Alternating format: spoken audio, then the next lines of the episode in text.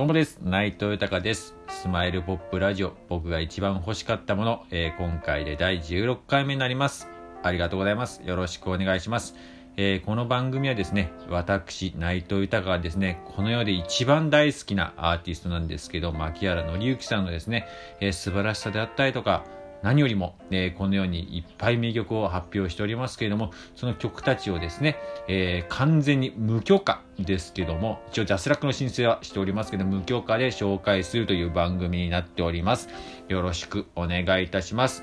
で、今回、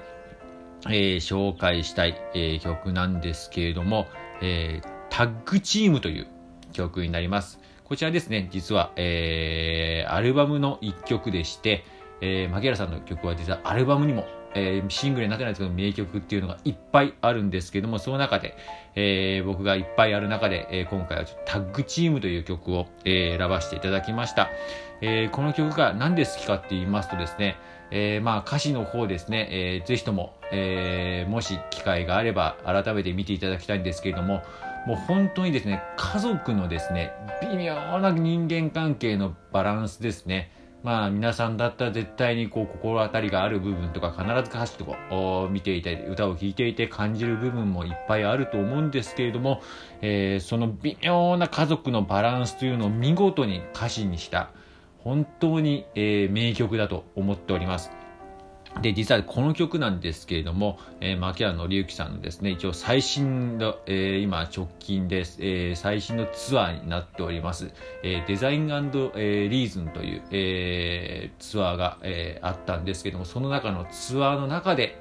えー、実はは、えー、もう久々にやった曲でして、えー、実は発表されたのはこの曲は2005年のエクスプローラーという、えー、こちらも名盤なんですけれどもそこで、えー、